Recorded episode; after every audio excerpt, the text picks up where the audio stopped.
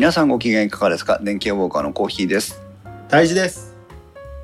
本日は久しぶりの本編会 4K、8K テレビについてお送りしたいと思います。よろしくお願いします、はい、よろしくお願いします。最初に前説です。この番組はパーソナリティの勝手な思い込みなどを織り交ぜながら家電やガジェットなどについてゆるくお話しするポッドキャスト番組です。この配信はクラウドファンディングキャンプファイヤーのファンクラブにより皆様のご支援をいただいております収録時点では今回も8名の方にご支援をいただいております。ありがとうございます。ご支援の内容に関しましてはこの番組のウェブサイトインスタ -web でご案内をしております。もしご協力いただけるようでしたらよろしくお願いします。またリスナーの皆さんとのコミュニケーションの場としてチャットサイト Discord にサーバーを開設しております。こちらはポッドキャスト番組ウッドストリームのデジタル生活と共同運用しております。よろしければご参加ください。Discord サーバーの URL は番組のウェブサイトにリンクが貼ってあります。ツイッターではハッシュタグ電気屋ウォーカーをつけてツイートしてください。電気屋の木は器ウォーカーの W は大文字でお願いします。またあ大樹くんも私コーヒーもインストじゃない。YouTube にチャンネルを開設しておりますのでインストワークスインストチャンネル、えーこちらも合わせてお楽しみいただければと思います。ということで、えー、大樹くん本編会久しぶりです。はい。やりましょう。うん。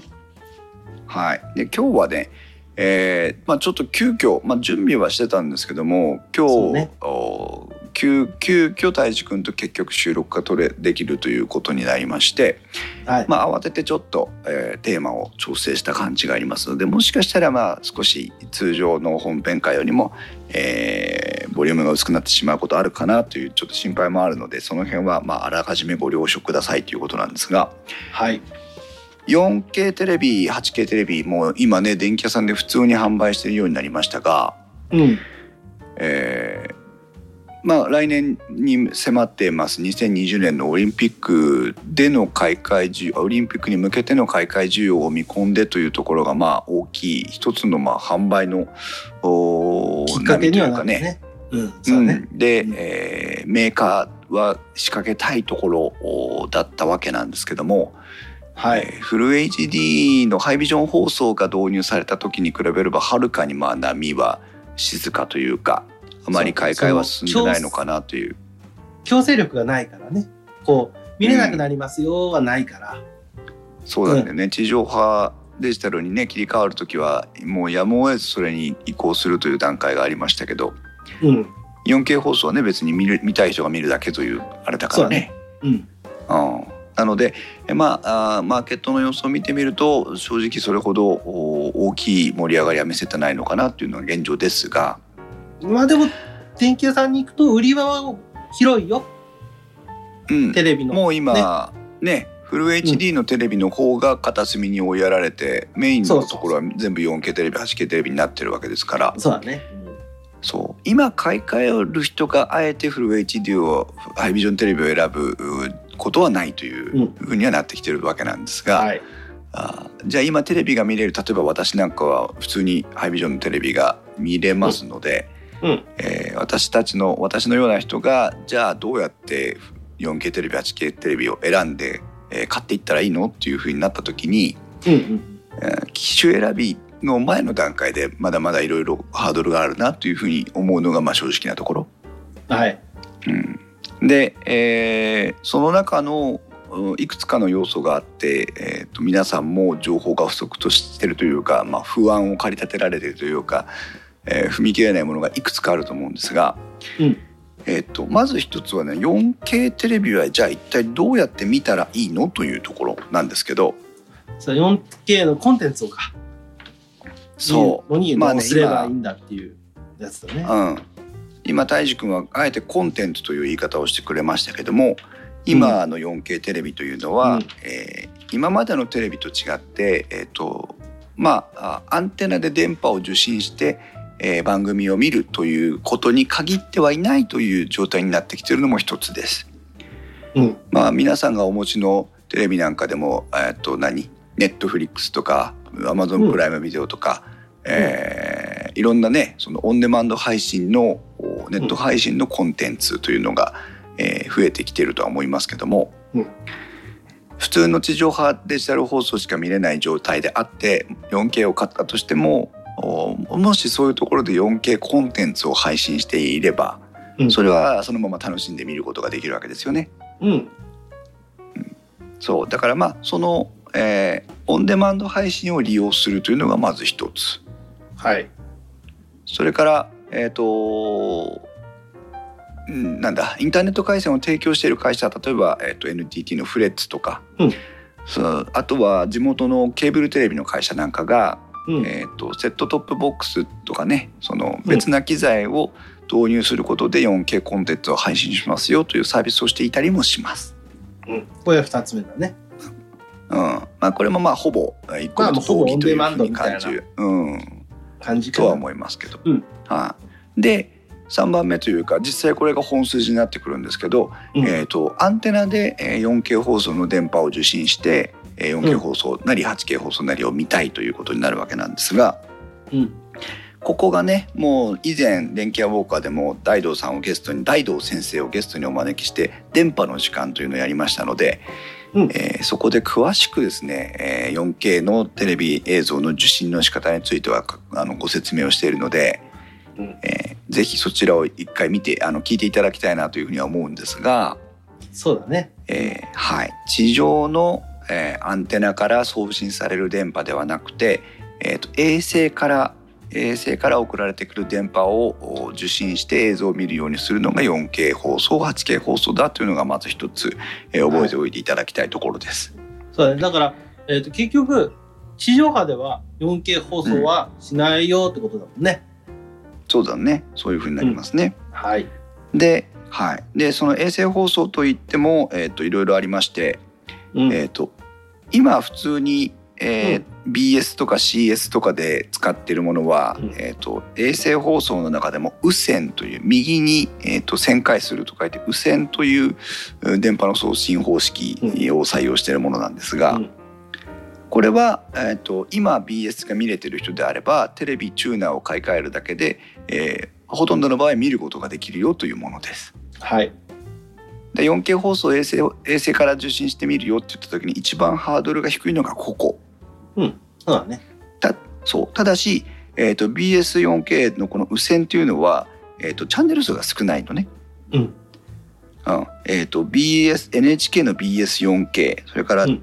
えー、とこれはなんだテレビ朝日の BS 朝日 4K、うん。そして BSTBS4K、うん。えー BS テレ東 4K、うん。BS 富士 4K、うん。BS 日テレ 4K ということで、うん。えー、12345個のチャンネルしかないんです。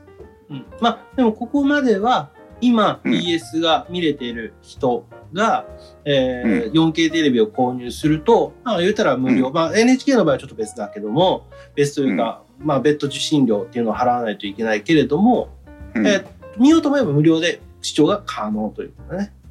そうですねそういうことになります。飛んでる電波を拾うんだからね。そうそうそう。で今度、えーもっと実際はチャンネルが多いんですが、うん。その新しい方のチャンネル見見るにはどうするかというと、うん。右線ではなくて左線という左に回ってくる電波を受信する設備が必要になりまして、うん。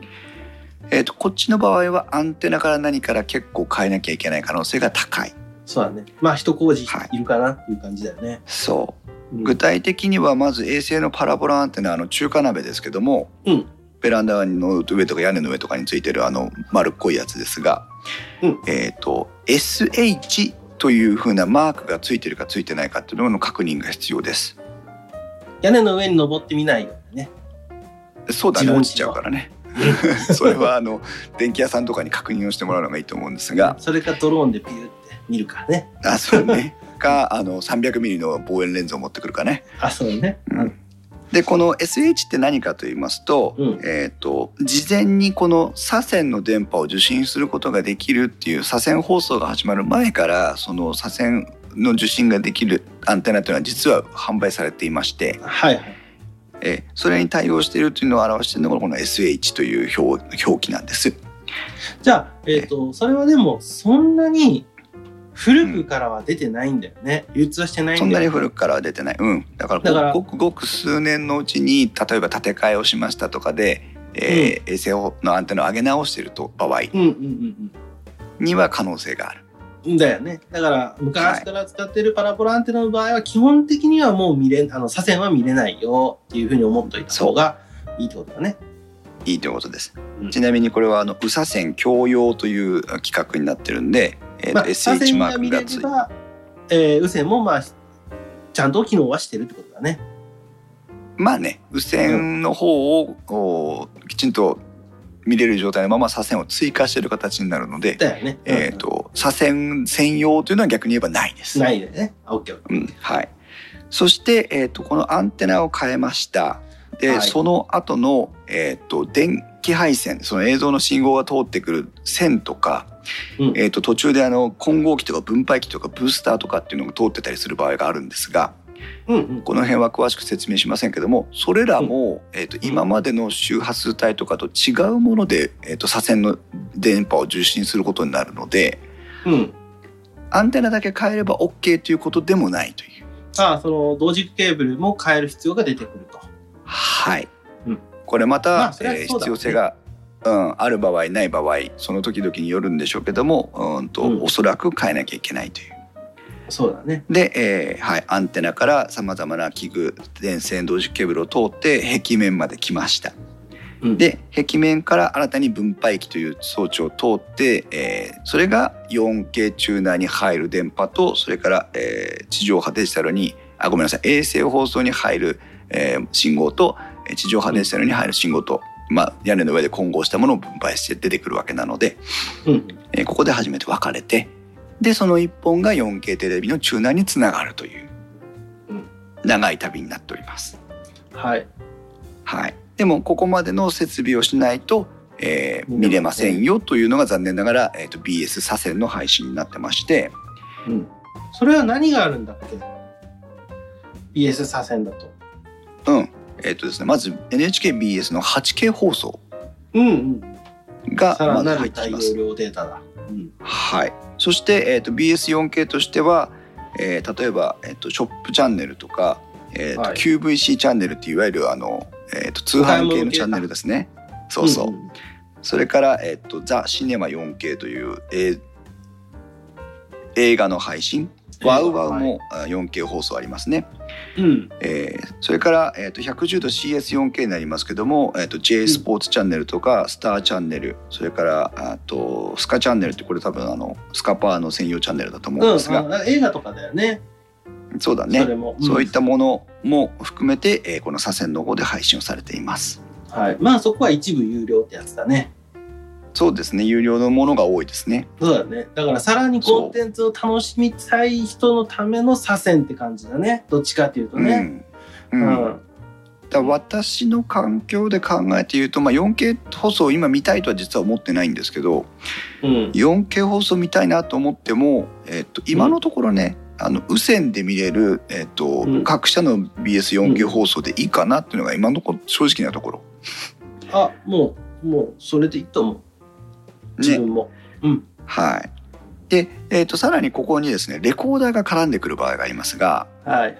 録画したいと思うわね。録画したい。うん今は、まあ、テレビの方に録画機能がついているものが本当に増えてきましたから、うん。えっ、ともうむしろ、えっと内蔵のレコーダーを使うことを前提に考えていた方がいいのかなっていうのが正直今私これからまあ泰治君の話を聞いていくとその辺出てくるのかなと思うんですけどそうだね。私、うん、個人としては、えっと別途レコーダーを用意するんではなくて、えっとうん 4K 放送が録画できるテレビを買うのがいいのかなっていうのが正直思ってるところですが、はい。えーとまあ、その辺もまだどういうふうになっているか分かりませんからあれなんですけどもし、えー、と普通の 4K レコーダーをうん導入した場合どうなのかと言いますと、えーまあ、て分配器からテレビとの間に、えー、と 4K のレコーダーが入ってくるという形になりますので、うんえー、とそそこはそれほど多くには問題はないんですが、うんえっ、とち 2K のレコーダー今まで使ってたレコーダーを、うん、と 4K レコーダー 4K テレビだからって 4K レコーダー 4K 放送の電波が来たやつの間に挟んでも当然見れませんから、うん。えー、とハイビジョン今までのハイビジョンのレコーダーと、えー 4K 視聴環境が混在する場合に少し配線の引き回しが面倒くさくなるかもしれないという危険性があるという話です。そうだね。うん。まあ分けて考えたらもっと楽なんだけどね。それを一個のものだとして考えると、こんがらがっちゃうから、これ後で話はするけれども、分けて考える方がいいと思うよ。はい。うで、えっ、と、まあなんだそんなに面倒くさいのかというふうに正直皆さん思われてると思うんですよ多くの方がね今のこの時まあ、点で。脳テレビ一つ見るだけでそんなに面倒くせえんだ。じゃあいいやってはい、なるよね。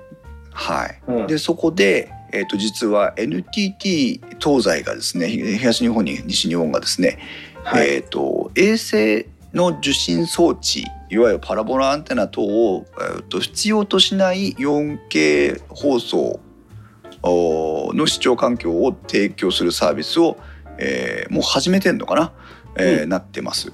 うんなんかすごいまどろっこしい説明ですが何をしてるかというと、うんパラボラアンテナを使う代わりにネット回線でその 4K 放送のデータを送って、うんでそれをテレビにつなげましょうよという話です。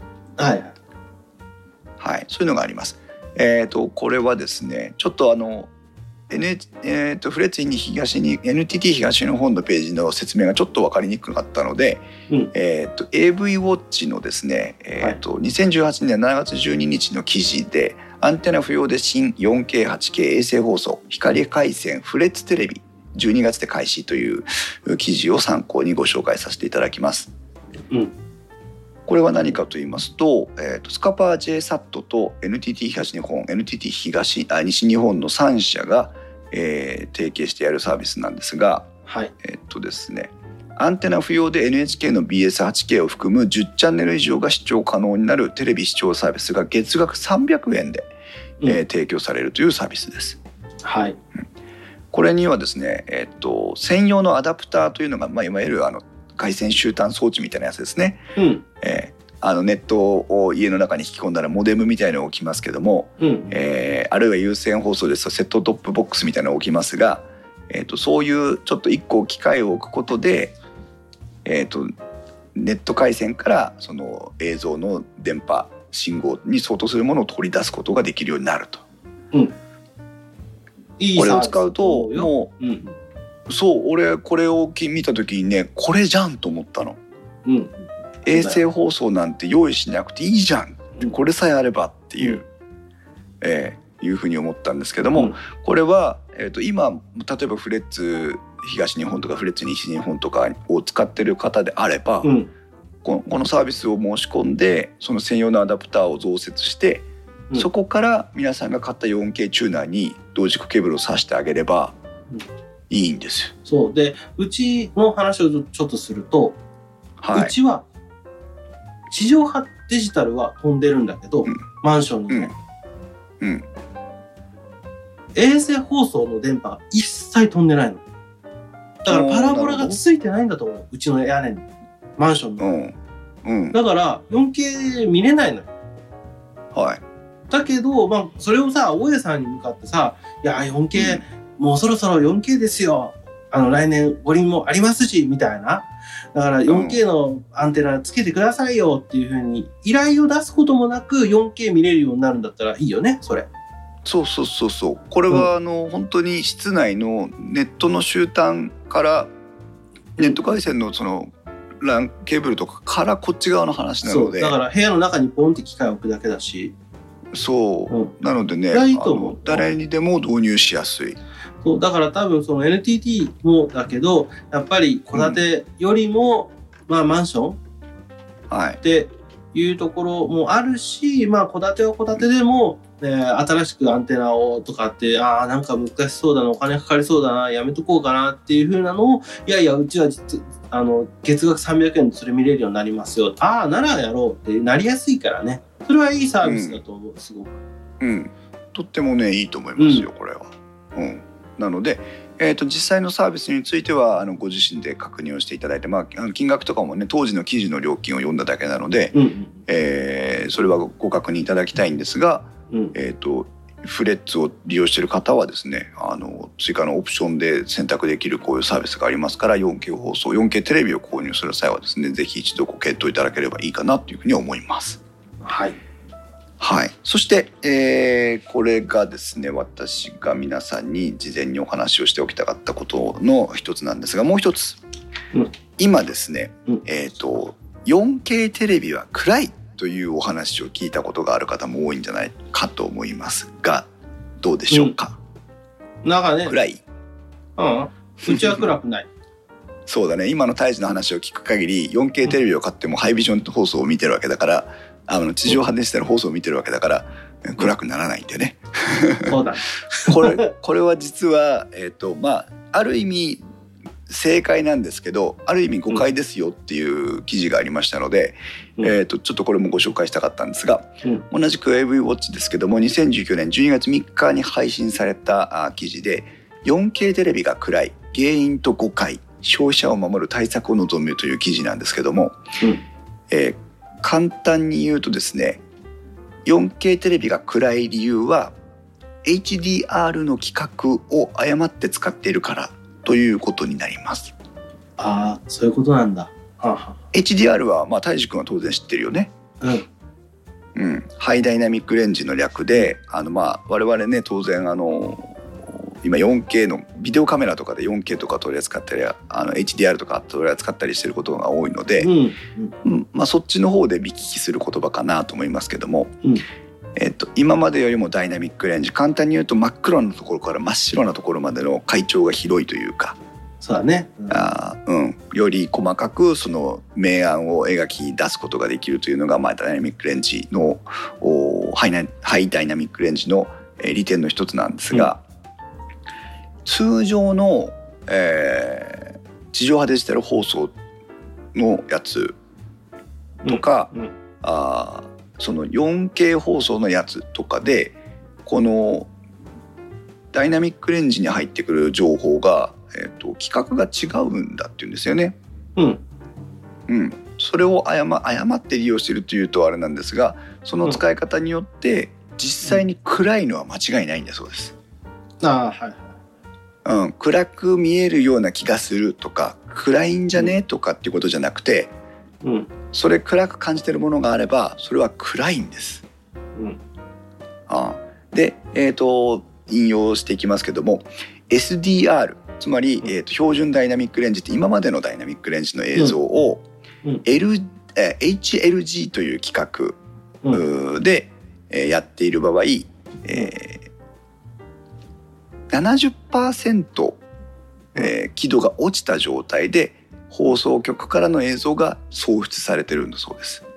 うん。うん、あのあんまりきちんと理解しなくても大丈夫です。でこの、えー、と SDR 今までの標準のダイナミックレンジの情報をうん HLG という規格で放送した場合70%失われるあ70%になるってこと、うん30%失われるってことね。うんここがまずポイント。で、うんえっ、と70から100までの間の30%がカットされてるのかと実はそうじゃないんです。うん。100%あったやつを70%に圧縮して送られてしまってるんです。はいはい。ああでえなんでそんなことをしてるかっていうとこの残った30%の部分はうん本来その HDR あとハイダイナミックレンジの方で、えー使う領域なんですよ。うん。だから、えーこの HLG という規格で送出する際にもともとがハイナイダあの HDR 規格のデータであればうん100%のものが送られるんだけどもともとが、えーえ SDR の規格であった場合に、えー HDR 部分を取っちゃってるもんだから、えーその分圧縮されて送られるという、うんややこしい説明ですね。うん。なので、えー、と70%暗く見えるっていう話なんですけどうん。じゃあなんで、えー、とそんなことしてんのって標準のダイナミックレンジ SDR の規格だって分かってるんだから、えーと SDR の規格で送ってよっていう話になるわけなんですが、うん。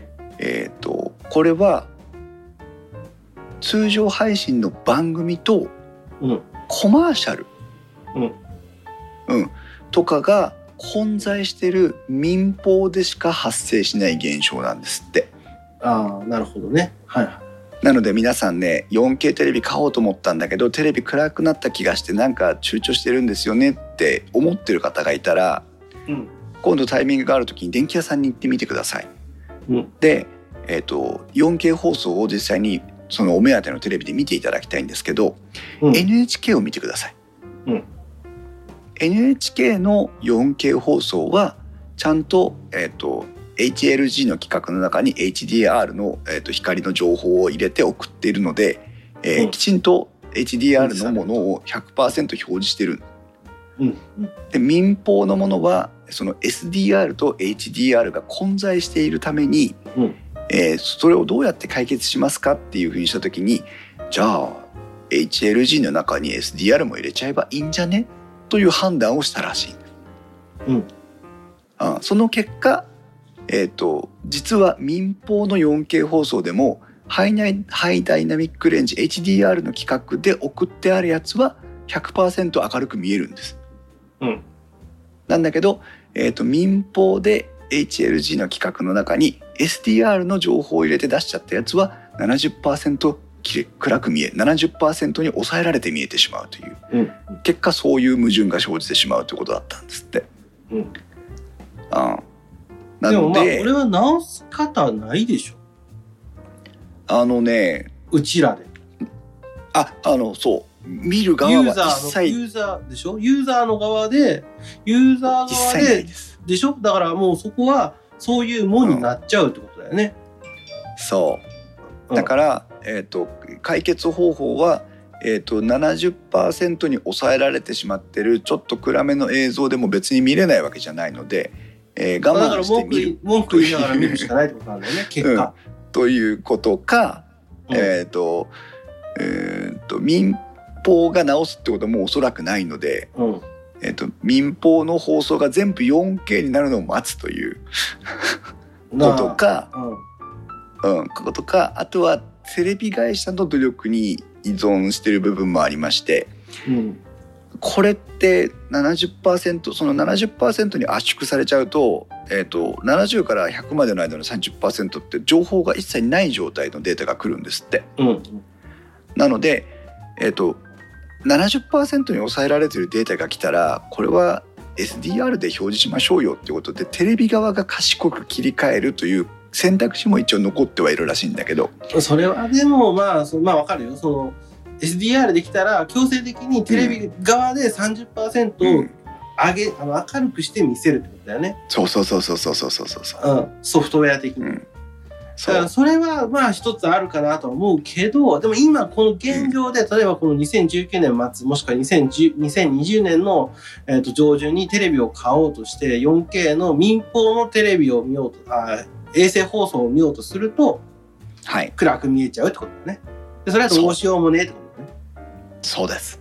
うんそう。その、えー、と理屈が今のところにあったよっていうことで、はい。まああの、えーなかなか言葉では伝わらないと思いますので、えー、とその実際にこの記事をまとめてくださった、えー、と本田さんという方が書かれてる記事ですけども、えー AV ウォッチの、えーじ20 2019年12月3日配信の 4K テレビが暗い原因と誤解というね記事をご覧いただければ、えーさらに詳しく分かりますのでよろしくお願いします。ただし我々としては、えー映ってはないということでうん。お願いします。ではここからですね具体的に、えー実際たいじくんが最近 4K のテレビを買ったんだよね。うん、そうなんだ。うん、で、えー、とたいじくんは一生懸命商品選びもして YouTube の方にも2つかな、えーとテレビを紹介していたりもしたので、はい。えー、とたいじくんからその商品選びをしていく過程での,、まあ、そのどうだこうだっていうお話を聞きながら私が次に買う 4K テレビを選んでいきたいなというふうな、感じにしていきたいと思います。はい。どこから行く？えっ、とね、あまずは、えっ、と、うん価格のボリューム感というか、うんうんまあ、まずはね、えーと 4K テレビを買おうっていうなった経緯うんなんだけど、はい、4K 見れないのにね。そう。でもなんでテレビじゃ買ったのっていう話なの。うんは、ちょっと引っ越しをこの間ね、大阪から東京にした際に、今まで使ってた、えっ、と、普通のフルハイビジョンのテレビ、50、48インチの、えっ、と、液晶テレビがあったんだけど、うん、それがね、壊れちゃったの。ああそうだ壊れてた。引っ越し屋さんが壊しちゃったの。あまあねそういうこともありますな。そう、でももう本当に事故。で、単純に事故で、えっ、と、4K テレビ、あ、じゃあ、えっ、と、今まで使ってたテレビが壊れて破損をしてしまったから、ああ、もうこれは買うしかねえっていう必要に駆られた商品だね、うんこれは。で、まあ、今からテレビを買うんだったら、まあ、壊れたのは大体10月の頭に壊れたんだけど、うん。えー、とその時に、まあ、どうしよう。そのまままたフルハイビジョンのテレビを買うか、4K のテレビを買うかって悩んで、うん。で、うん。まあ、もう、今買うならもう 4K のテレビを買おうと思って、まず 4K のテレビを選んだのね。なるほどね。まあ確かにフルハイビジョンのテレビを買う理由はないよね。そう。で、4K を買う理由もないんだけど、正直言うと。ないんだけど、そうそうそう、うんないんだよ。ないんだ、うんうちだって衛星見れないんだかうん。ら。うん。衛星放送見れないんだから、えっ、と、うん。まあどうしようと思ったけれども、えーそこでパッて思ったのが、あ、うちう、ん。Apple TV 4K 対応してる。の Apple TV ね。そう。Apple TV が 4K 対応してて、うん。ってことは 4K の衛星放送なくても Apple TV が 4K 出してくれるじゃんっていうのに気がついたのね。なるほど。そう。だからコンテンツはあるんだって気がついたの、そこで。はいはいはい。一もう出番番組の冒頭のコンテンツの話だね。そう。だからうん 4K で、プレイステーションは、うちのは初代、プレイステーション4も初代だから、プレイステーション4プロじゃないから、うんえー 4K の出力は対応してないんだけれども、まあ、ゆくゆくはプレイステーション4プロを買おうかな、もしくはプレイステーション5をうん買おうかなって思ってる口だから、いつかは 4K の波がうちには来るんだろうなっていうふうにはずっと思ってたの。そこは、そこで。なるほどね。じゃあもう 4K のテレビを買おうかなって思ったのが一番最初。はい。で、じゃあ実際に 4K のテレビを買いましょうって、ことだけは決まった。で、そこで、うん。えっ、と、種類が2種類あるのよ。うん。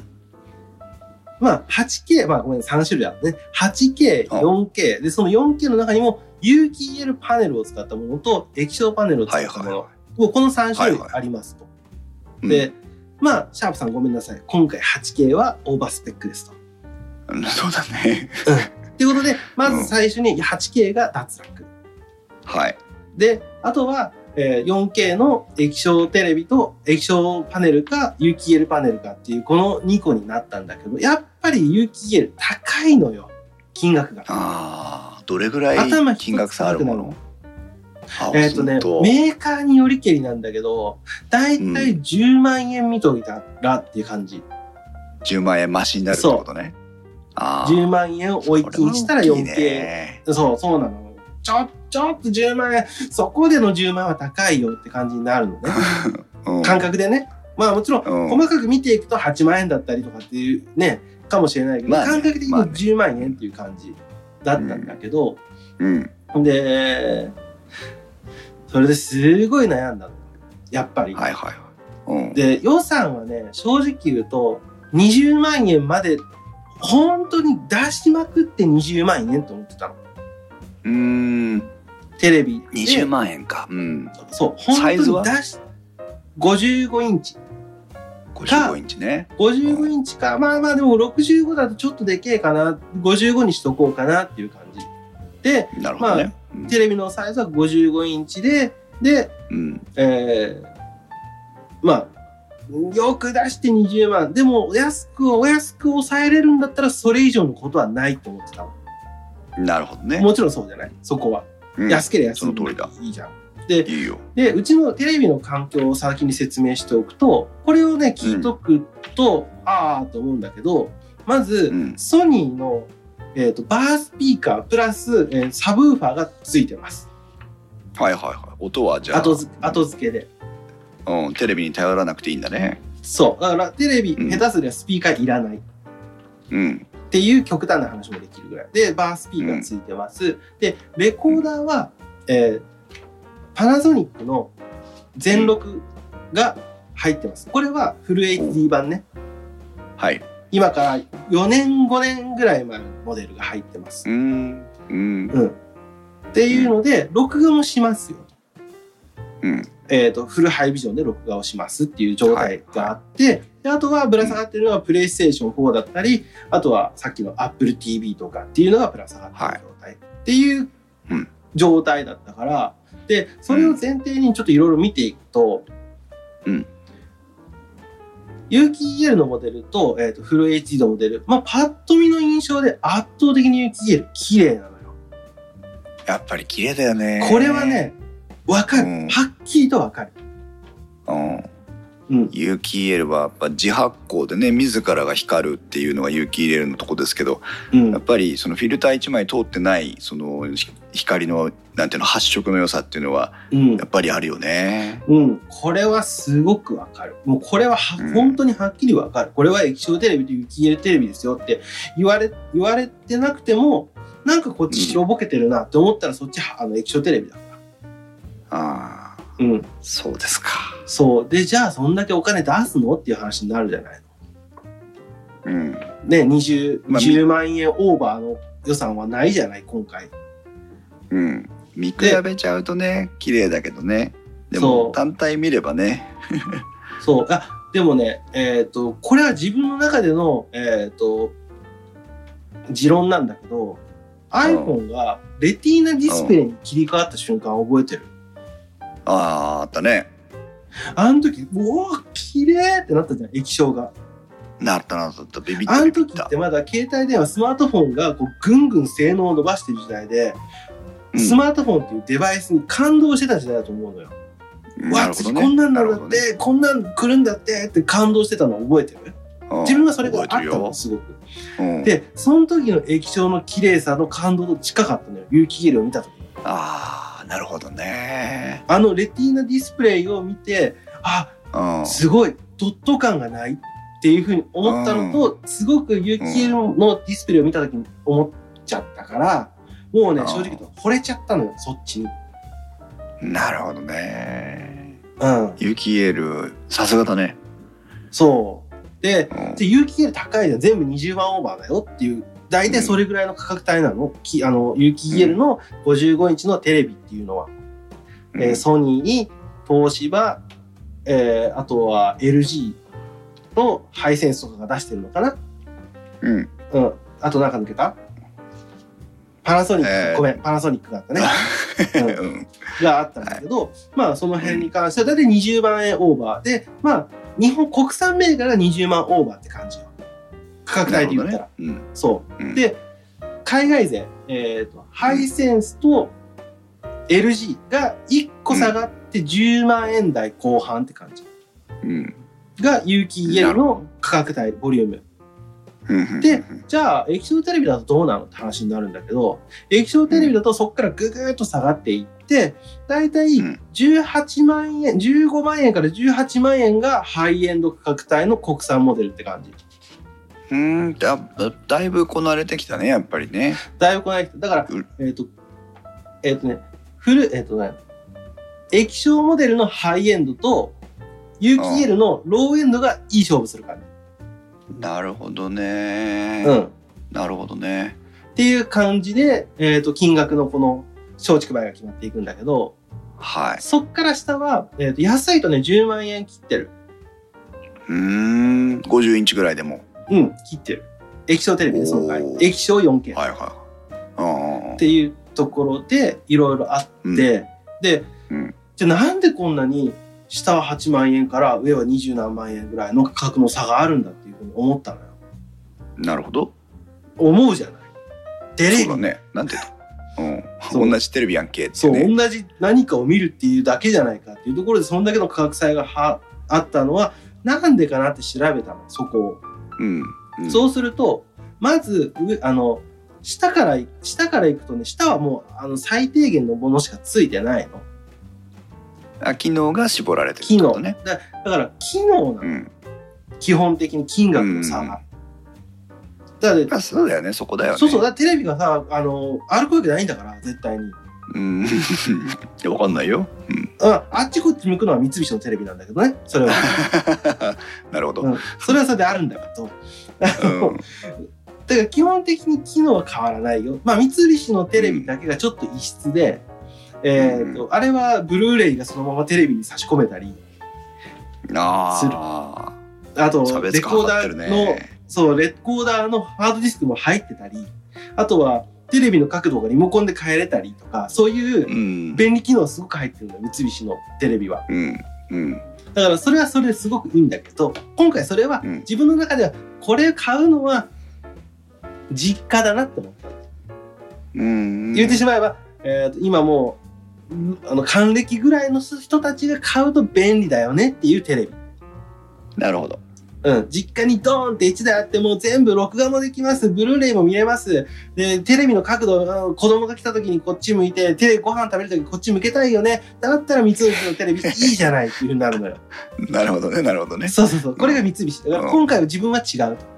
テレビの真正面で見るし、ソファーに座ってうんちゃんと今テレビを見ますよっていうタイミングで見るから、うん。ちょっと三菱は置いといてっていう風な話で、金えーといろんなモデルを比較をするとやっぱ高ければ高いほどいいのよテレビは。まあ、そうなっちゃうね。で何がいいのっていうところでしょう。これが各社いろいろ味付けが違うっていうところで金額の差がすごく出てて、まあその分特性が出てるっていう感じだったね。なるほど。うんじゃあちょっと具体的にその辺の話を触れていってほしいけど。でじゃあ何がってなった時にもう一番わかりやすいのは東芝。東これ芝レグザだね。なそう東芝レグザ何ができる？タイムシフトですよ。ああ、やっぱりね、レグザとテレビでタイムシフトができる。あーやっぱ強い。うんうん。へえ。東芝はもうレコーダーなしで、えータイムシフトができますと。でもその代わりレコーダーは圧縮できたりして、もっと長い時間録画できたりするんだけど、うん。テレビだと圧縮ができないの。そのままの再生の、えーとそのままの録画のデータをそのまま保存しちゃうから、あんまり長いこと、あの、例えば1週間とか2週間とかは録画できないんだけど、例えば3日とか、そんなので全チャンネル録画してますっていうのはできるのが東芝。はい。全録だよね。そうだね、全力ね。代名詞だからね。やっぱもう東芝といえば、ビエラ、えっと、うん。ビエラだっけ？違う。レグザ。レグザといえばね。うん。うん。で、えー、そしたら、パナソニックどうなのってなった時に、パナソニックはどっちかっていうと、なんか高級感だったのよ。国産ですよ、うちら、みたいな言い方だったの。なるほどね。うん。うん。で、まあ、機能としても、まあ、どっちかっていうと、レコーダーとの連携とか、そのビエラリンクだよね。はいはいはい。あの辺の機能がすごく、あの、面で攻めてる感じ。うんあの、家の家電のハブになるんですよっていう感じがすごくした。なるほど。ううんん。確かにビエラ、ね、ビエラとソニーは、やっぱり家庭の中でっていう連携どうしていくかっていうのを前から張り合ってる二大メーカーみたいなもんだからね。で、じゃあ、うん今ソニーって出てきたけど、ソニーはどうなのってなると、ソニーは圧倒的なデザイン力とスピーカああ、音がいいのか。ー。音が抜群にいいですと。へえ、ブラビア。ブラビア。ブラビアはもう、喋ってるところ、あの、なんだろうね、液晶パネルが振動してるの。ああ、これだね。えっと、うん。アコースティック技術というやつだね。うん。えー液晶テレビアコースティック技術まるで音が映像から聞こえる新感覚の視聴体験を実現するアコースティックマルチオーディオ、うんへえそう。だから今までの一般的なテレビでは画面下部にスピーカーが搭載されています。大画面になるほど映像の中心点は上がっていきますがスピーカーは画面の下部に配置されているため映像と音の出る位置が離れてしまいます、うん。この課題をクリアするために独自の音響技術アコースティックマルチオーディオを採用。画面下部のフルレンジスピーカーに加え背面上部の両サイドにサイドポジショニングトゥイーターを搭載し音の定位感を大幅に向上。なるほどね。うん。はなるほどねやっぱね、ソニーって感じ。音は任せてって感じよ。うん、今までにないアグレッシブな音に対するアプローチかなっていう気がするねあんまりそこまで、まあ、音の良さっていうのはねあの歌ってたんでしょうけど、んそうかそういう時代に来たのかって感じだねそうそうそうそうそう。うんっていう味付けなの。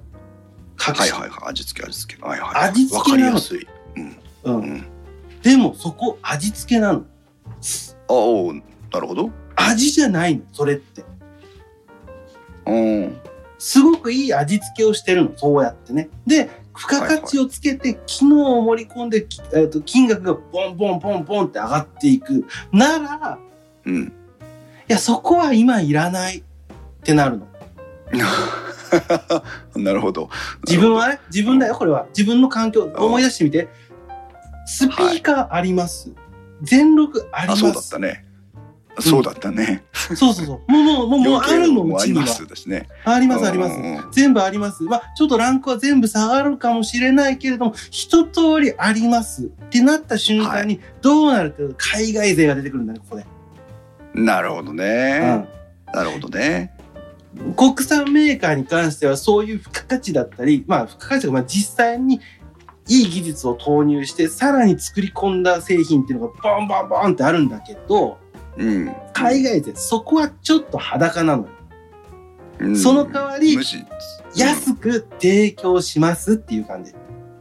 うん、まあ実際にそこの価格面での訴求力っていうのが海外勢のその一番の武器であるのは間違いないからね。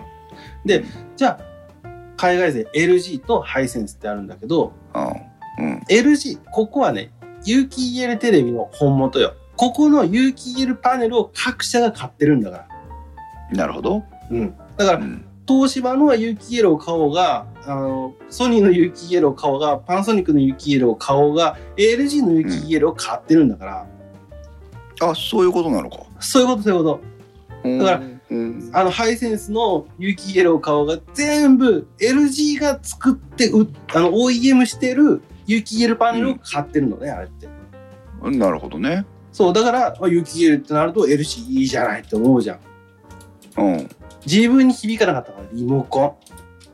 あ LG ってね、マジックリモコンっていうリモコンなのよ。あ。おいわゆるレーザーポインターみたいな Wii のコントローラーみたいなね、リモコンなのよう。んうんそれがドハマりする人としない人、自分にはしなかったよ、全く。なるほどね。ちょっと気をてらっちゃったリモコンなのね。そう、でもすごく使うと便利らしい。うんけど、自分はまあちょっと普通の、まあそこちょっとリモコンはもう普通のボタンでいいよ。12345って書いてあってね、上に入力切り替えってあるようなやつがいいんだっていう感じだったから、うんじゃあなんだろうっていろいろ見ていくと、結論ちょっと先に言っちゃうけど、うん。買ったやつね。はいはい。ハイセンスの有機 EL モデルの、うん。えー 4K テレビを買いました。あ何？結局有機 EL パネルのやつを買ったの？そう。で、ここまで話をしておいて。うん、お値段なんとなのこれ。うんうん。お値段なんと全部込み込みで、どことは言わ、言えないけど、16万円。うん。お安いね。うん。どことは言えないんだけど、ここは。どこっていうのは？それは買ったところってこと？う。そう、そそれは言わないでって言われたから。ああなるほどね。うん、そうそう。あの、これね、値切ったの、正直言うと。交渉したの。まあまあまあまあまあ。そう。で、えーうん、言うと、ゆハイセンスの有機 EL4K55 インチで、うんえっ、と、配送設置、えーと、古いテレビの廃棄、全部込み16万円ズドン。買います。わ来たねそれ。うん。これなら買へうでしょ。え。それならうんいいと思う。でしょ？で、ハイセンスうんそう。なんでハイセンスにしたの？ってとこなのよ。うんうんうん。聞で、そこが、そこなんだけど、これね、お店にもし店頭に行ってハイセンスのテレビがあったら、メニューボタンを押してほしいの。はい来たメニューボタンはい。メニューボタンを押して、ああ、ああこんな感じか。って思って、その次、隣にレグザあるから、レグザのメニューボタンを押してほしいの。うん。一緒なんですね。え？どういうこと？ハイセンスはもう東芝のテレビ部門を購入してますから、東芝の映像技術をことか全部持ってるの。あそういうことかい。ああそういうこそう。とか。だからハイセンスのテレビの中にはレグザエンジンが乗ってるの。あーえじゃあメニュー一緒？一緒全く一緒？一緒。全く一緒。色もほぼ一緒。あそう、うん。で、まあ電子番組表の色から何からフォントから全部一緒。へえ。まさかタイムシフトロックはできない。あ、はできない。それは、あの、あ。おあの、カットしてある。あなるほどね、あー。えー、でもすごいね。タイムシフトロックが別にいらないんであればあのレグザと同じような操作系で安く買える有機 EL パネルで買えるってことなんだ。そう。へえそれは気がつかなかったなそう、自分もだから何気なく使ってたのよ。うんあの、お店でね、お店でピピピって触ってたら、あれ？これもレグザと似てねってなって。店員さん、店員さん、店員さん、ちょっと来て。これとこれのあれこうなんだけど、あ、そうですよ。っていう話になったの。なるでも、ほどね。店員さんと意気投合しちゃって、そこで。大ま盛り上がり。た。また。う うんで、もうそれで大盛り上がりしちゃって。でもうん買うわ、つって。現金でバーンよね。なるほそどう。だから、今、ハイセンス、えー、中国のメーカーかって思うかもしれないけど、結局ここは資本主義の国なのよ。世界なのよ。もうその技術買っちゃってるのよ。そうだね。うん。だから、これは、侮っちゃいけないの。ハイセンス。ハイセンスはいい買い物したっていうのが今ようやく分かったけど、うん。うんと、ハイセンスがいい買い物したし、それは我々にとってもいい買い物をしてもらったってことになりかねないね、これね。うん。使ってて何の不具合もない。俺、まあ、その、タイムシフトができてしかもレコーダーが内蔵だったからっていう理由で最終的に今レグザを選んでレグザを使ってるんだけどうん。うんとまあハイセンスの中のラインナップにもしタイムシフトがあればもう言うことなしだけどなかったとしてもその金額で有機 EL パネルで55インチのもの買えるってことでしょ？うん、16万円。まあまあ、普通に買うと多分もうちょっとしてあ18 16万円とかだと思うけど、でもそれぐらいで買えるうんん、でもだね20万は絶対に切る。これはでかいぞうん。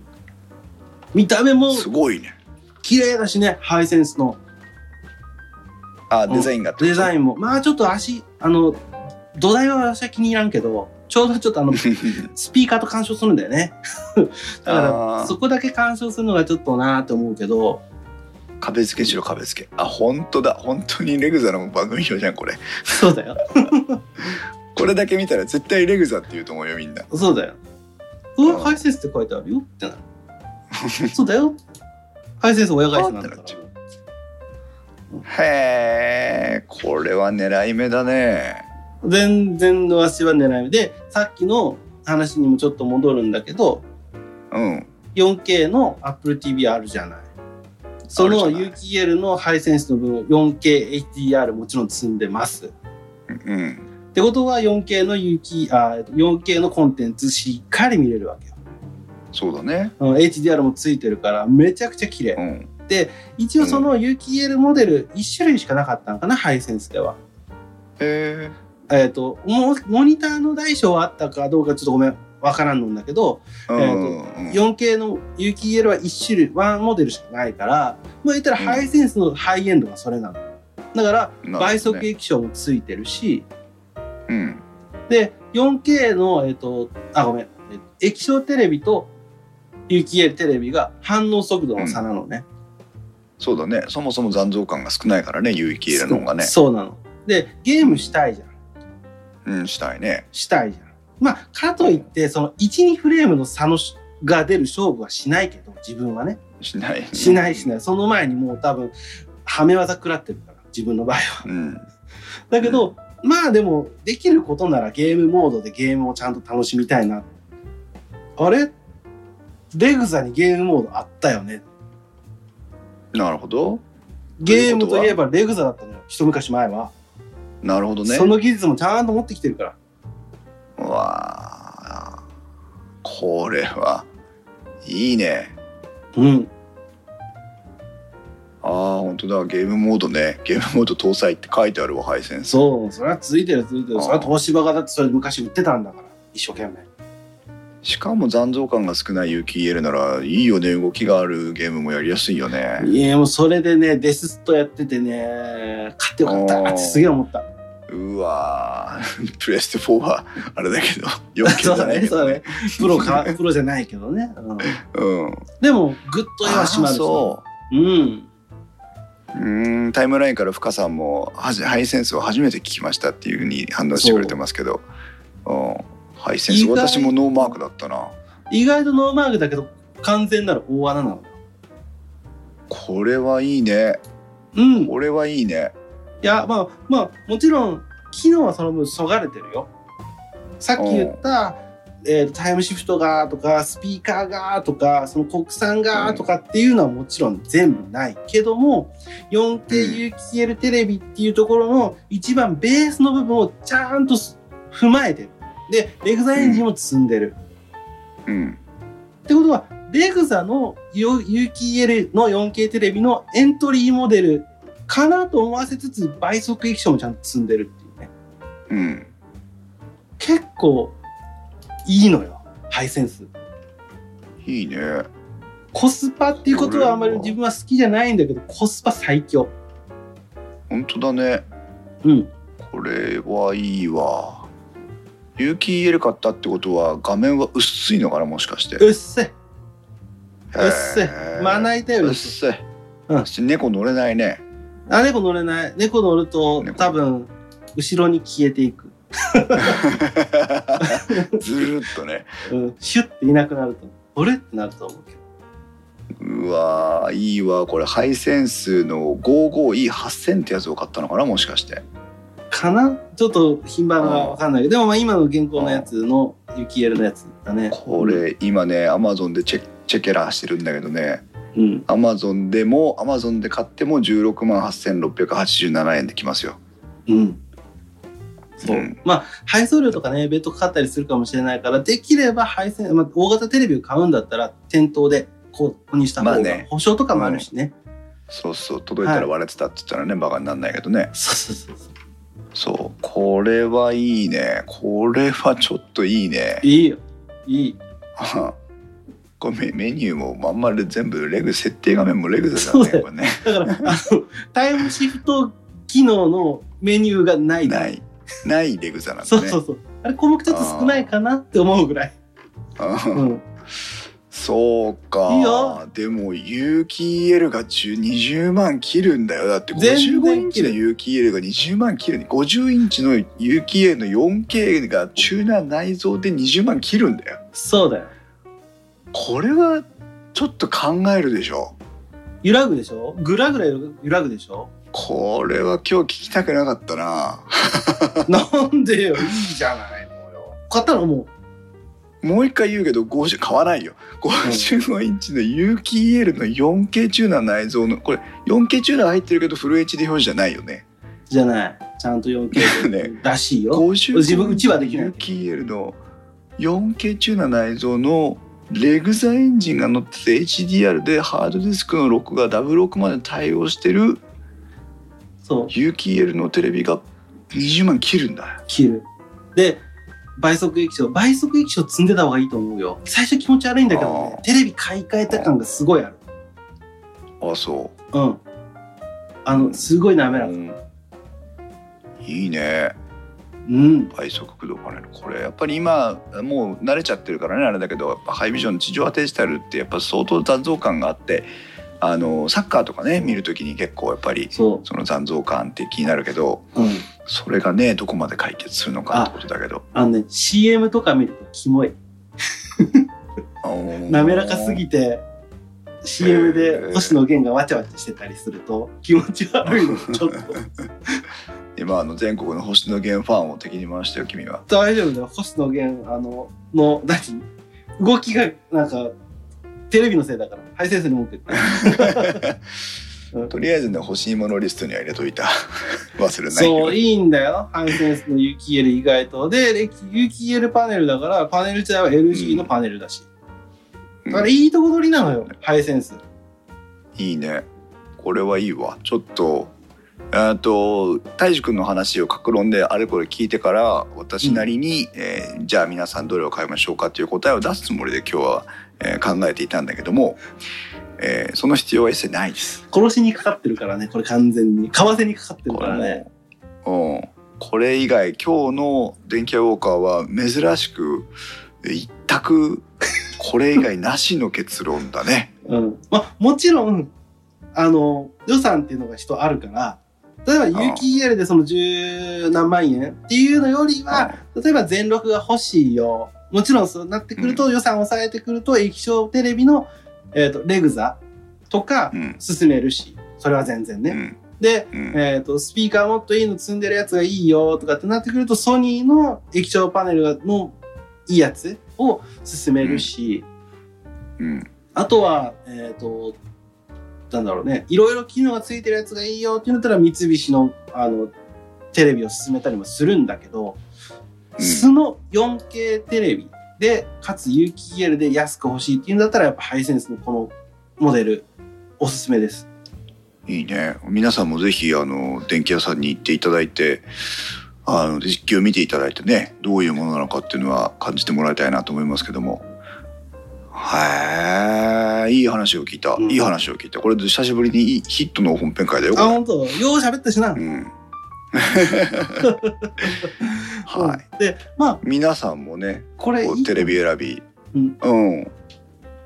ちょっとねこれからあのボーナス商戦まあボーナスが出てる時期でもありますし、で、うん。来年のその2020オリンピックを目前にしてるということもありますから、うん。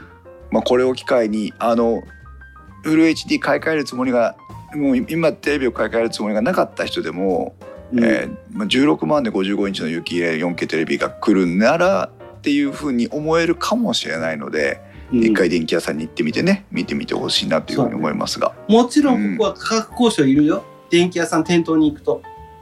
うん。あの多分いると思う。16万円まで遅そうと思うと。結構交渉しないといかないとは思うけど、でもうん。そこまでいったよ実績でうん。うんまあね逆に言うとだからこれプラスサウンドバーあのサラウンドのねテレビの下のあー、サウンドバーなんかを一緒に買ってでまあ、ちょっとおまけしてもらうとかっていうことでもいいのかなって逆に思っちゃうけどね。だから自分は最初プレイステーション4プロと抱き合わせて買うから20万にしてくれって言った。ああいいね。ナイストライだね。そう。20 万ジャストでそれがなんでかって言ったら自分の嫁に言った予算の上限なのうん。20万以下なら買っていいよって言われてたから、そう。予算はいっぱい使わないとね。ねそう。じゃあプレステ4も欲しいなみたいな。欲が生まれてて。うん。でいろいろ交渉してって、まあ、最初はそっから入ったのを覚えてる。プレイステーション4プロも欲しいんだっていうのとこから、それとテレビ一緒に買うから20万で買わせてくれたらで最終的にプレイステーション4プロの在庫がないってなってああじゃあもうじゃあ16万で終わった感じだねああなるほどね。後からでもいいよって言ってくれればよかったのに。そう。16万はい。つだ、っていうのもあったんでまあいろいろねその、まあ、もちろんそのさっき言った有機 EL じゃない普通の液晶テレビ液晶モデル、でもう綺麗だとは思うんだけどここばっかりはね、テレビってね軽く10年使うじゃん。そうなんだよね。なかなかね壊れないから。こい。つを今使ってるテレビいつ買ったやつ？えー、っとねメタルギアやってた？それで？してメタルギアはやってない。結あじゃあ婚してからだと思ああじゃあそこまではう使えでも7年6年7年ぐらいは使ってるかな。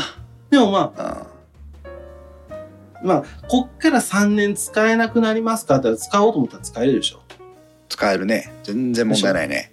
でしょ、うん。そのこういうこういうわけのわかんないきっかけがない限りそうだね。使うでしょ。買い替えないね。使うね。買い替えない。使うでしょ。買い替えない。使う使う。でしょ。だからやっぱ10年ぐらいのスパンで使う10年超えても使うって考えるとうん。まあそこでまあ16万円まああの16万円って言ったらあれだけど、えっ、と、安いモデルだと大体ね、10万円前後なの。液晶モデルで50インチってなると。うん。他の国産メーカーでね。うんうんああと、あと5万、6万、まあ、足して、雪ゲルになるんだったら、それはそれで自分はいいかなと思う。その方が長く使えるかなと思う。そうね、うん。いいんじゃないですかねいいんじゃないですかねはい。はい皆さんいかがでしたでしょうか？ぜひ、はいあの年末のお忙しい時期ですけど、まあ、買う買う買わないは別にしてね一回電気屋さんにも見納めに行っていただいてまた来年いい買い物をしていただければなと思いますけどもそうだね。うん。はいということで今回はまあ2019年駆け込みで一番最後本編会なんとかギリギリ収録できたんで、まあ、はいまた来年はね、えー本編会をで皆さんに家電のお話をしていくチャンスを増やしていきたいなというふうに思っておりますので引き続き飽きずに諦めずによろしくお願いします。はい。だね。うんえーこの番組がこの番組に関する感想はツイッターでは「ハッシュタグ電気街ウォーカー」をつけてツイートしてください。または、えーこの Discord でも今日もライブ配信をしております。今、えー木澤さんがご入場いただきましたが、はい。あとゆいまさんもねさっきちらっと来ていただいてましたけどもライブ配信も行っておりますのでぜひそちらも合わせてお楽しみいただければと思います。それではまた次回の配信まで。さようなら。さよなら